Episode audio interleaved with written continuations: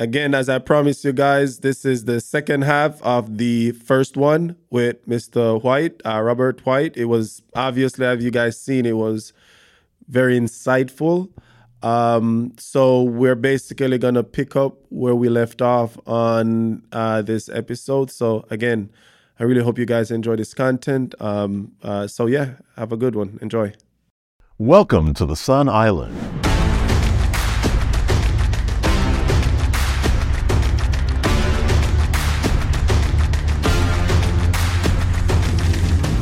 You mentioned something about um, schools in low income area versus school in, in more affluent area. You want to expound on that a little bit? Yeah, so I mean, it's it's a it's a drastic difference um, because you know the, the the students that are living in a more affluent area where they go to school in a more affluent area if if the parents are not there they have what a babysitter or they have somebody there that's going to take care of them when they get home or somebody that's going to provide for them when they get home. And, and you know they don't have to worry about what they're going to eat when they go home because the food is already made it's already there everything is everything is provided for them.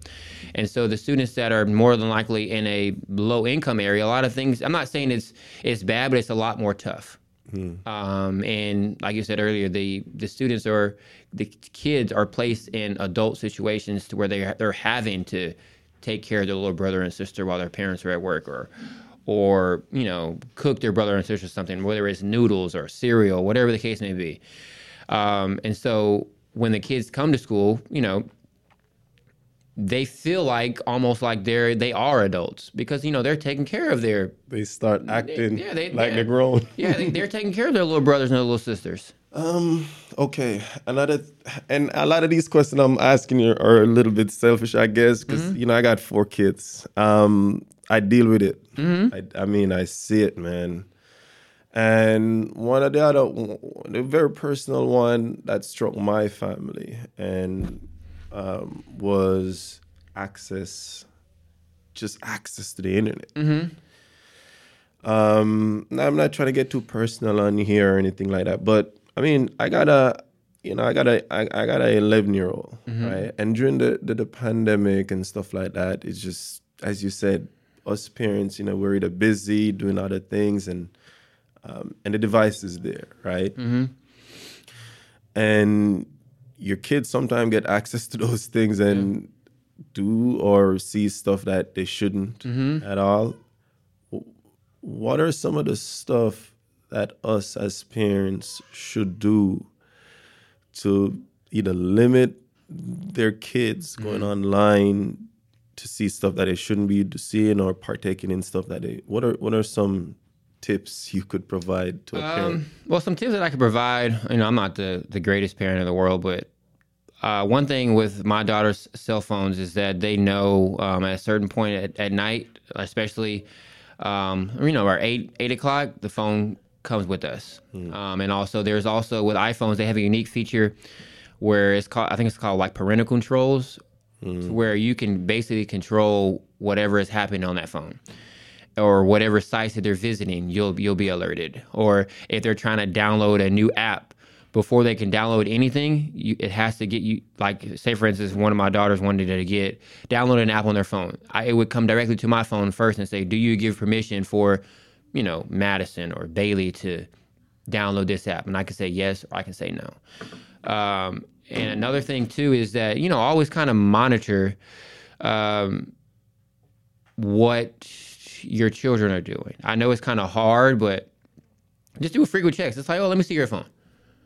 And like I, I do that with you know my, my nine year old Madison. She's on the she's on the phone a lot, uh, but a lot of the times that she's on the phone, she's either talking to some of her dance friends, and they're talking about I don't some, all kind of Whatever, yeah. flips and tumble. I don't I don't know.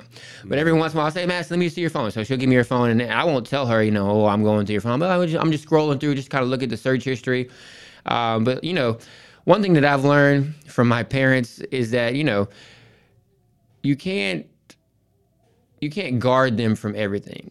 Eventually, Yeah. you know, their kids are going to be kids, and they're going to get a hold of something or or look at something that they're not supposed to be looking at. But it's, the thing that I try to do is to coach them on you know what's right and what's wrong. Um, don't scold them because I've realized that you know if I rate with with my little one, she if I raise my voice too too loud, she's very emotional. She'll Shut down. Yeah, my She second one is just like that. She will just Is that your second down. one? Yes. Oh man, just second ones. There's something Shut else. down. Like like we were at a for example, we were at a dance A competition. broken computer. They just can't function. Logging off. Yeah. So we were at a dance competition this weekend. You know, I'm I'm very competitive. And so with my daughter's with some of her first dances that she was doing, I noticed, you know, some of her lands weren't she wasn't doing it kind of how I've seen her do before. Yeah. And here comes Mr. Yeah. Sports Dad, right? So I went up to her in before- in between her one of her dances. I said, "Hey, babe," I said, "Are, are you okay?" She said, "Yeah, Dad, I'm I'm fine. Why?" I said, "Well, I've kind of noticed that you know." You're not doing it as well that I've seen you do it. You know, when you when you landed here, you kind of wobbled out of it immediately, uh-huh. teary, teary. I'm like, I'm like, sweet. I'm, I, I said, I'm not, do, I'm not saying you're doing bad. I'm just saying that you know I've seen you do better. Well, Daddy, you shouldn't have said it like that because you know how I am and this and this. I said, yes. I said, sweetie, you're right. You're you're exactly right. I said, she said, I said, so I, I talked to her. I talked to her like how I want to be talked to. You. I said, so Madison, how would you have liked me to to express that to you? She said, Well, you could have just said, You did good, but I've seen you do better, and this is what I feel like you should have done. And this is coming from my nine year old. Nine year old. Yeah. And so I said, I said, you know what, Madison, you're right. I said, you know, I, I there I could have taken a different approach because I know how emotional that you can be. And so literally like an hour later when she had to perform her solo, she got first in the well, I don't know if you know how dance competitions go, but they have a category um, level and then they have a, uh, overall level. Overall level is like basically everybody that dances. So my daughter got first in the category that she was dancing in, and she got first over in all the solos that performed. The one that was crying early The in one the that was crying earlier, but I but I told her I said I said babe I, I've seen you do better than this, and she took that as her daddy was telling her that she was doing bad, and I was like, well you're not doing bad. I said I just I've just seen you do better. I said I was trying to I was coming over here to make sure hey are you okay because you know when you did this little turn and you landed I noticed that you kind of wobbled into it. I said, well, you're talking about me, and I don't need that, right? I said, okay, baby, you know. Um, and you're really touching on a lot of a lot of stuff. And as a you know a parent and somebody who is experienced with a lot of kids, um, you've seen the good, you've seen you've seen the bad. So you've made it a point of reference to always try to do it the way that you figured would would work. Um, some parents um, tend to be like, okay, well, it's this way or the highway, Yeah. And that's detrimental too, right? Yeah, it is. It's detrimental. Well, I don't. I don't want to put an onus on anybody about how they're parent parenting their children. I like you said, but I I've seen it a lot in education. The reason why I'm asking you this question, man, I, you know, you have to be wise as just adults, and and I'm a parent, mm-hmm. right? But I'm only seeing my children. Yeah, yeah, it's four of them, but I'm just seeing just 4 kids. I legit don't even know anything too much about anybody else's kids. Uh, not even some of our best friends' kids. You don't know much. yeah. Um, so I'm trying to garner some wisdom from your data collection. Yeah, so- from seeing so much other kids. I'm not saying that what you're saying is just one way or the other. I'm just trying to get some because one of the main reasons of the podcast is to add as much value. I've said it all the time. So that's the reason I'm kind of mining some of that data that you No, have. it's okay. So I can I can kind of do a calculation of how many kids that I've seen in my 13 years. yeah, go ahead. So, on average, the school has about 1,100 kids on average for about 13 years. So I've seen, let's see, 1,100 times 13. So I've seen a roughly around, you know, 14,000 different children. Um, and that number is going to continue to grow each and every year. And so one thing that I've learned is that you cannot discipline with a blanket, meaning everybody cannot be talked to the exact same way, everybody cannot be handled the exact same way. And one thing that I've learned is that through your relationships that you've built with students and and kids and even parents, um, you know, you you understand what each and every child needs as far as socially, emotionally, um, tone of voice. you learn that. And so I've learned that, you know, some kids need a stern voice in order for them to respond. Some kids, you, you talk to them in a stern voice, and what they do, they shut down. And then some kids, you know, you talk to them in a calm, peaceful manner, and it's like tenfold. Like you, you see a major difference. And in the past, um, through my principalship, I, you know, I've I've talked to some of my teachers before, and I said, you know, in order to I want to say correctly discipline, but correctly speak to a child, you have to understand who they are and where they're coming from. Um, because, like I said, if a child, especially if a, if a child is acting a certain reason, it's it's for a reason. Either they've learned it from somebody, or something is, has happened to them either in the morning or on the way to school. It's up to us to kind of figure out, you know, what, how can I make your day better? basically in a sense. So, for example, if a child comes to me to my office and a teacher sends them to me and they say, "Hey, Mr. White, this child is just acting onerous and they are just you know yelling out, screaming, and they're being very disrespectful." I don't take that as an opportunity to say, "Oh, you know, why are you doing this? You sit out over there, don't say nothing." You know, I talk to child like like a regular human. I say, "Hey, come on, come over here, come over here, Johnny. Explain to me, like, how are you feeling?" I'm feeling, I'm feeling okay. okay, so so why why are you feeling okay? Can you explain? Just explain to me what happened. So I let you know. I, I always give the, the the kids their own voice to make them feel like you know they're taking responsibility for whatever it is that's happening. And so they're explaining to me now, and I always ask them, okay, so what do you think could have made this situation better? Where do you think you went wrong with this situation? What kind of improvements do you think we need to make in the in the in the future to not have this happen again? And if they realize that they're in the wrong or whatever the case may be, I say, so what do you think needs to happen now? And I, and I give them opportunities to speak and take ownership for whatever it is that's happening. Because I like to talk, I know they're kids, but I like to talk to them in a manner to where they feel respected.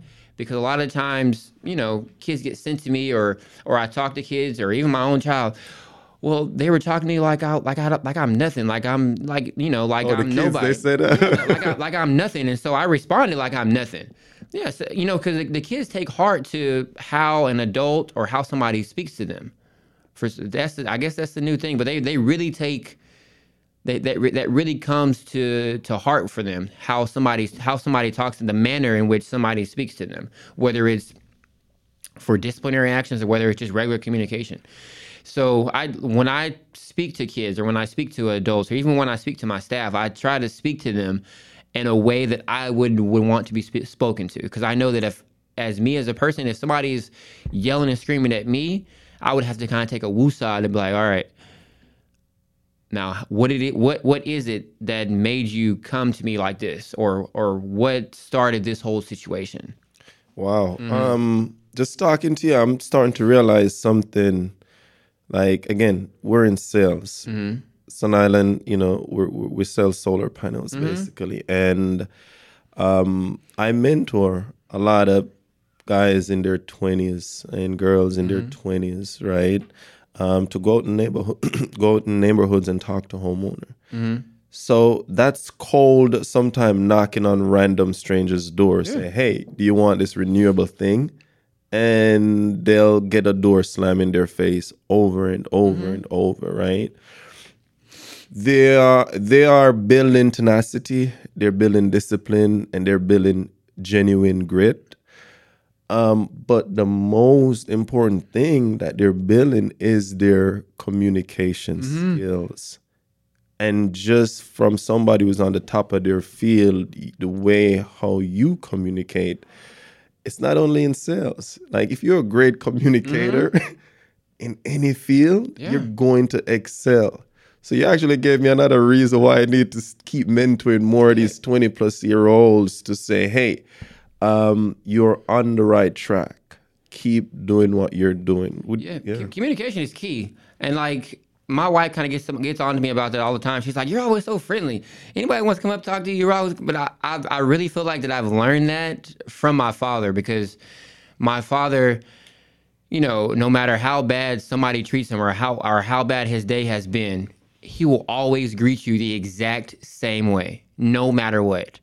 No matter how he's feeling, no matter what has gone on, he will always greet you and treat you the exact Dude, same way. that level of consistency Yeah. in life had made you, man. and, that, and that's what I that's what I strive. I'm not there yet, but that's what I strive to be because, like I said, even when I, even when I met you, you were I was I think I was in my um I was in my garage. Yes. I was doing something in my garage, and you came up to me- you came to me and said, "Hey, man, um, you know, your wife talked to so and so," and they said, "I said, oh, okay." I said, "Well, come on, let me go, let me go talk to my wife because you know I I've I want people to be treated. I know it's cliche, but no, how I want to be treated. So whenever in any situation, any situation, It doesn't matter if somebody's coming up to my door, knocking on my door, trying to trying to sell something or whatever the case may be, I'm always going to treat them as if I'm the person that's doing that exact same thing. You know, and I felt that, man. give them the opportunity. I'm not going to be like, oh, okay, no, I don't have time for this- this, because I feel like you know everybody has a purpose in life, and whatever your purpose is, you're fulfilling that purpose with the benefit of somebody else.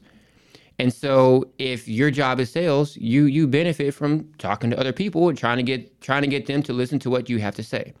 It doesn't matter if you're working at HEB or the gas station or being a principal. Everybody that's in something has to have some level of communication, unless you're like an IT or something, and all you do is sit They, in front of they, a they communicate with different things, codes, yeah. and yeah. yeah, but it all it all requires some type of communication. It all does. So just because you don't, just because you in your mind you may not benefit from what somebody else has to say at that moment, and you never know how that could affect them down the road. You never know. And so I know I can talk forever, No, but no, you're good. Communication is key. So, yeah, STEM education. Mm-hmm. Um, how do we get? And correct me if I'm wrong, but how do we get more uh, just minorities or female in STEM education? making them aware making them aware so my school focuses on stem and so the things that i learned in my university of houston program uh, which which i got my stem my stem education master's degree in i'm letting my everything that I've learned, I'm transposing it onto my onto my kids in my school. Everything. So as far as the engineering, the robotics, uh, the math that I've learned, everything, and, I, and I'm I'm making access available to them. So I'm showing them these are the STEM fields that you could go into. This is the amount of money that you could be making when you go into these STEM fields So it's an access issue. They don't know. they don't know because even when I was in middle school, high school, nobody ever came to talk. To, I didn't even know what STEM was. nobody ever came and talked to me about science, technology, like like schools that are focused on science, technology, engineering, and math. Nobody. Yeah. And so, you know, the more that you can get, make people aware of these things, the better it is because. Even with the opportunity that was brought to me for the the scholarship that I have for U of H, you know, somebody, an African American woman came to me and said, "Hey, we need more African American males and women to apply for these positions." You didn't even knew. I didn't even know. I didn't even know that, that this was an, a scholarship opportunity. So I said, "Okay, for sure, I'll apply." So I applied. You know, I, t- I talked. You know, communication because I had to talk to, in front of like three or four people that were over the program. They loved me. Um, I, I sent in my, my my transcripts, my grades, all the work that I've done in schools, and I, I I got one of the. I think we had like it was like 16 slots, 15 or 16 slots that were available, and so I was a part of. The, I, I I was and am a part of that cohort by the blessings of somebody just making it available to me because I didn't know anything about it. Mm. I, I really didn't. So just speaking to on this platform, like now, what are some of the opportunities that would allure, say, I don't know, a nine year old or 11 year old to actually want to get into STEM? Because what I do found is that negative self talk is a thing. People negative self talk themselves out of great things. And, and it start at like Yeah, it does. that early. Yeah. And sometimes even some of my girls, you know, they'll just get in their head that they're not good at math. Mm-hmm. And I'm like, where did you even get that from? I never ever told you that. I'm sure your mom never told you. Mm-hmm. Because my their mom has a master's degree. You know, I'm halfway done with my master's. I hope to God I get to finish, right? So we're big on education, Yeah. right? and then they'll just get that in their head Mm-hmm. that, that that negative self-talk right um what are some of the things that we us as parents could tell them, or you, you know, you could mention in a in a STEM field that would get them excited? Um, I mean, like you said, that negative self talk, get that out of your head. That's that's it's it's easier said than done, but a lot of the times in the African American community, when it comes to math or science, they we automatically think, "Oh, I'm not good enough to do this." It's because of who we see in those fields right now.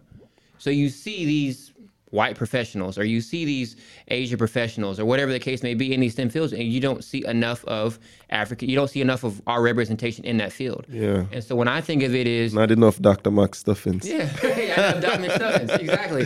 So when I think of it is, you know, what are, you know, the main things that African Americans are, you know, used to seeing where other African Americans are. Oh, you think, oh, I can do that because I see most of our people doing those things. So, oh, I can do that.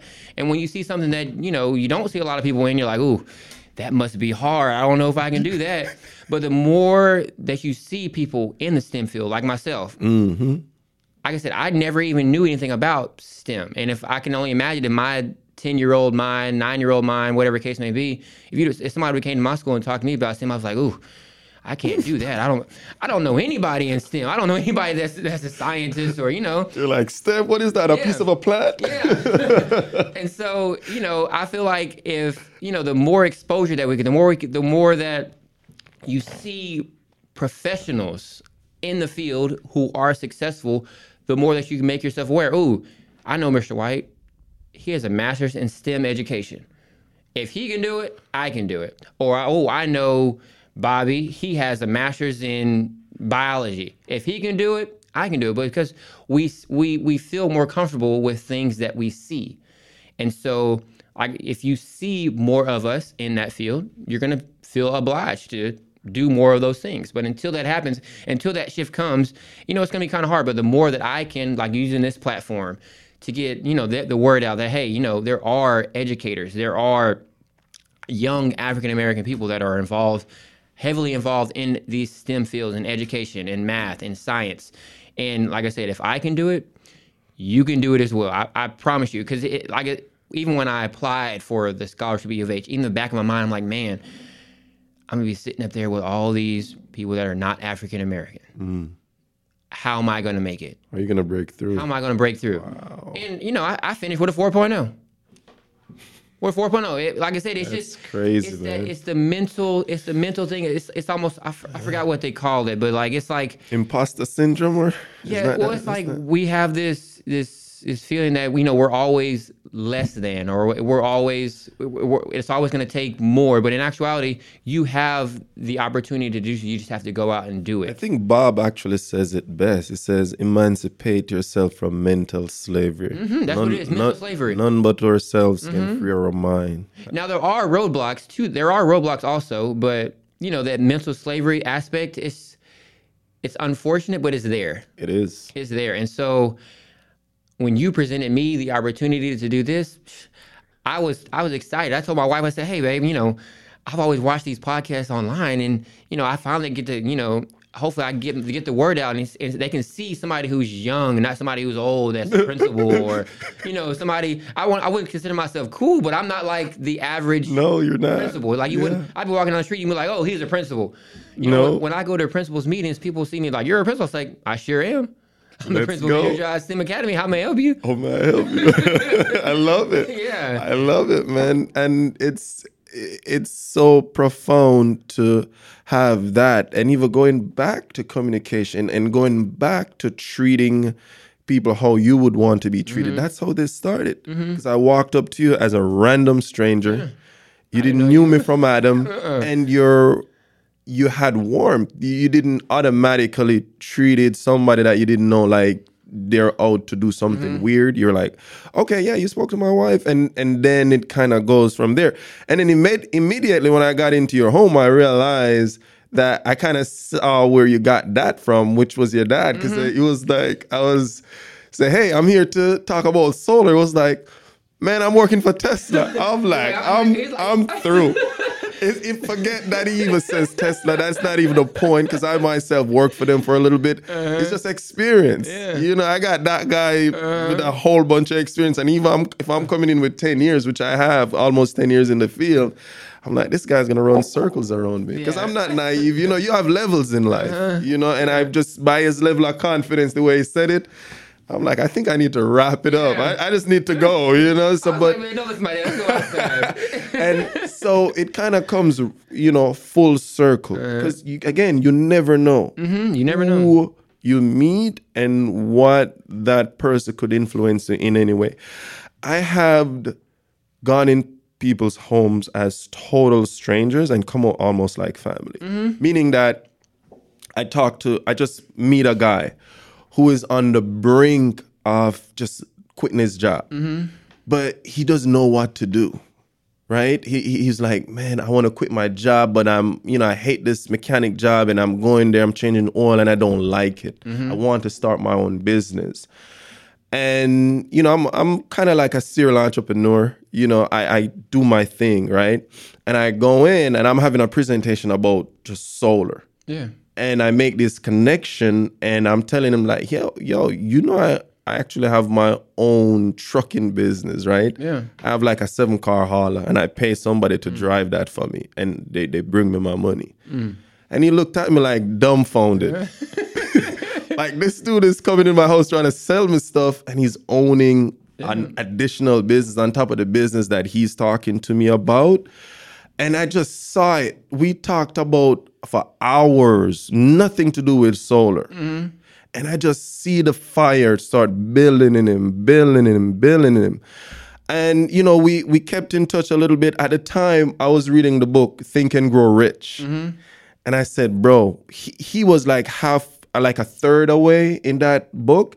And I was like, man, you need to finish that book. That book changed my life.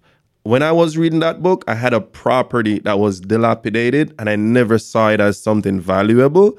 And by the time I finished reading that book, finished reading that book, I became a landlord. Oh. Yes. Wow. So and and the funny thing, I encourage him. I like, hey, if you don't take anything out this discussion, read that book. He read the book, Think and Grow Rich, and a couple of months passed, and he just called me all excited. He called me excited. It was like, Sheldon, I started my business. I started my own box truck business Oh wow. and he was just living life, man. And it just comes right back to your point where you don't know who you're gonna meet in what capacity. And if you meet those individuals and actually hear them out, I mean, it, it could change a life, man. Um, this was a pretty valuable meeting that we've had today, man. I, I, I really enjoyed the time that you come out. I do think we should definitely pick up on some more, especially um, if we get a chance to talk again more about Mr. White's carpentry. Yeah, for sure. Because I really do think that's a big deal. And the thing is, why, again, why I started this podcast is to highlight local businesses. Mm-hmm. Like that was the premise. And I met you as a principal. And, and things just things just happen, right? Because I met you as a principal and I'm like, I know I'm doing this thing for business owners, but I need to probably start incorporate professionals. Yeah. Lo and behold, you're a business owner. so when the stars are aligning, they are aligning, man. So yeah, so but let me let, let's just end with with you kind of giving some words to youngsters as far as their education. Um, why should they care? And what are some of the stuff they should be doing in order to make sure that they're they're they're getting the best out of whatever circumstances they have for their education? Yeah. So um, obviously, you know, education is key. Um, But you know, the, these kids these days online, like the Yeah, people are yeah. coming out and say, "Show me the color of your Lamborghini, man." They- Yeah, they, so- they, they don't, you know what I mean. So Yeah. that's why I'm, that's why I position it like that. Yeah, so my my father, when I told him um, when I was in college, you know, I was having a f- pretty fair um, baseball career. And you know, I was like, I was like, Dad, I, I was like, I don't even want to, you know, finish college. I just, I just want to, you know, get a degree and whatever, just so I can, you know, go out and play my baseball. And you know, I want to be in the major leagues. I want to be making all these millions of dollars. I want to drive this Lamborghini, this and this and that. my dad was like, Son, I understand what you're saying, but what if that doesn't happen? And I was like, but it's going to happen. You know, I'm going to do this because I'm really good. You know, they came out and scouted me. I want to do this and I'm going to do that. He's like, son, I don't think you should do that. I, I, he said, I think that you should get something that, that, that you're that you feel passionate about. And I said, well, I feel passionate about education. And so that's when I literally my freshman to sophomore year, my I switched I didn't switch, but I geared my courses towards the education field. And so when I graduated, I didn't know that I was going to get hurt playing baseball. I did, I couldn't forecast that. But what my dad had instilled in me is that, you know, even if your dreams don't come true, if you playing whatever it is, football, baseball, basketball, soccer, education, Track. track whatever it is, you still that's not going to last forever. What is going to last forever is your degree. Yeah. What what is going to last forever is you continuing your education, continuing it. And so I thank God to this day. I cannot thank my parents enough. I I know I've talked about them a lot, but because without them in my life, I I probably would have you know just gotten a degree and whatever, and not able to use anything that, and I wouldn't be where I'm at today because I like I said I didn't know that I was because I got hurt throwing the ball, throwing the baseball. You get hurt playing baseball, throwing the baseball. And I destroyed my hamstring Yeah. uh, in the year before I came to the US. I was Mm-hmm. actually supposed to come to uh, LSU. They're the one that scouted me. yeah. But the year before, no, not actually a year before, the same year, um, for my scholarship, I was running a 200 meter uh, relay, and my, I mean, my hamstring ripped so much, like I went vertical in the air before I fell. You see? Yeah. So I could, I had to get a scholarship to a D two school. So that that's one of the reasons why I bounced from St. Charles to New York, Yeah. Oregon, and now I'm here. Yeah, so you know, the the education it speaks for itself. You know, a lot of a lot of people, you know, especially kids these days, they think they're going to go, you know, be a YouTuber or you know, and that, that may happen, and I really wish that it does. But one thing that you can that you can always bank on is, you know, y- your mind is continually and always growing. And so if your mind is continually always growing, keep feeding it, keep feeding it, keep feeding it. Don't don't stop. So don't stop with your just your high school education. Go to get your your bachelor's. And don't stop with your bachelor's because you could you could still do all the stuff that you want to do and still go to school. True. You could still do all the other stuff and still go to school. There's nothing that's there's nothing that's stopping you because even if, like I said, even if situation with me, I didn't know that was going to happen, but I am thankful, so thankful that I have an education background and I have, you know, an education bachelor's degree because I was able to graduate and immediately start working. Immediately. Like I was No lag time. Let's no go. time. I Yeah. was 22, 23 years old, making a starting teacher salary. Because That young. That young because I, I listened to my parents. I listened to them and, and I understand the value of education. And now that I'm in education, you know, at my school, soccer is huge in my school. Huge. They- I have some great soccer players, like boys and girls. They go to the state finals every year.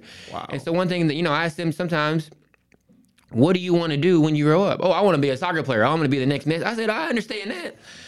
I said, but you know, what if that doesn't happen? Oh, it's going to happen. I said, oh, I, I said, I oh, was in the same place that you were. I promise you, I was. I said, so even if you don't think that you're the smartest, keep going.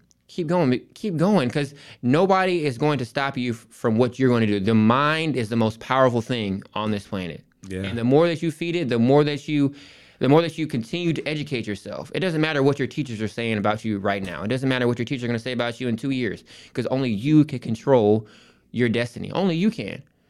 And like I said, and your education is going to strive that. It's it's going to push that. It's it is. Yeah, in in I, it's sure it's a well-known nursery rhyme, but in our culture they always say, "Silver and gold may vanish away, but a good education never decays." It never it never does. Yeah. So, man, I could talk to you for hours, brother. hours. Um, I love the fact that we have so much parallel.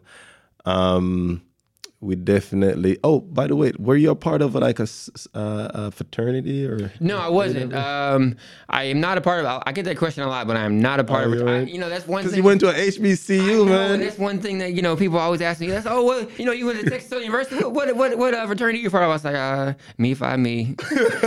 What about your wife? Did she join a sorority? No, she Oh. didn't either. She's not. Um, she um, she has aspirations as well. You know, maybe that's something that you know it's in the future for us. Mm. But I do know that while I was there, you know, you know, I, I guess you know if you if you come from that type of environment, uh, you, I guess you get more used to it. Because while I was there, I was like, man, I, I said those guys are really cool. You know what they're doing. Yeah, you know. they'd stomp in the yard. Yeah, something- and- yeah, I- yeah. Tiger Walk, that's oh my word. Yeah, don't get caught on the Tiger Rock around twelve o'clock. That's They- it's a yeah. party. But um, They yeah. they tried to recruited me, but just doing track, I just never. I couldn't find time to do anything else it except was- track. Yeah, if you're involved in sports, while you're in college, So I think lot. you. I think it's probably the same for both of us because it was appealing, right? But, but as I said, man, um, it's it's amazing. We definitely need to talk more Yes. at some point Mm-hmm. because, I mean, we same alma mater, Mm-hmm. right? TSU. Um, and, and people need to see that Tigers are out there doing great things. Great things. Great things, man. And you know, we're none of us are at our destination, but we're pushing every day. Mm-hmm. And and it's good to meet somebody like yourself. And like I was telling you earlier, that every single install that Sun Island does, I donate three hundred dollars to TSU. Mm-hmm. It was so good last year when they sent me that slip of your donation and stuff like that. So you know, but but those things are very rewarding. Mm-hmm. Um, i i- it's gratifying, and um, you know, just meeting somebody like you, um, it, it just refreshes that what I'm doing is something that I need to keep doing because very like-minded people that graduate from the same institution are doing very the same or even more. Yeah. It, it motivates me, you see. So um, it was a pleasure meeting you, man. Yes, sir. um, and so, hey, one love, man. We need to keep it up, all right? Yes, sir. No Be problem. blessed, be blessed. all right. Thank you. Right.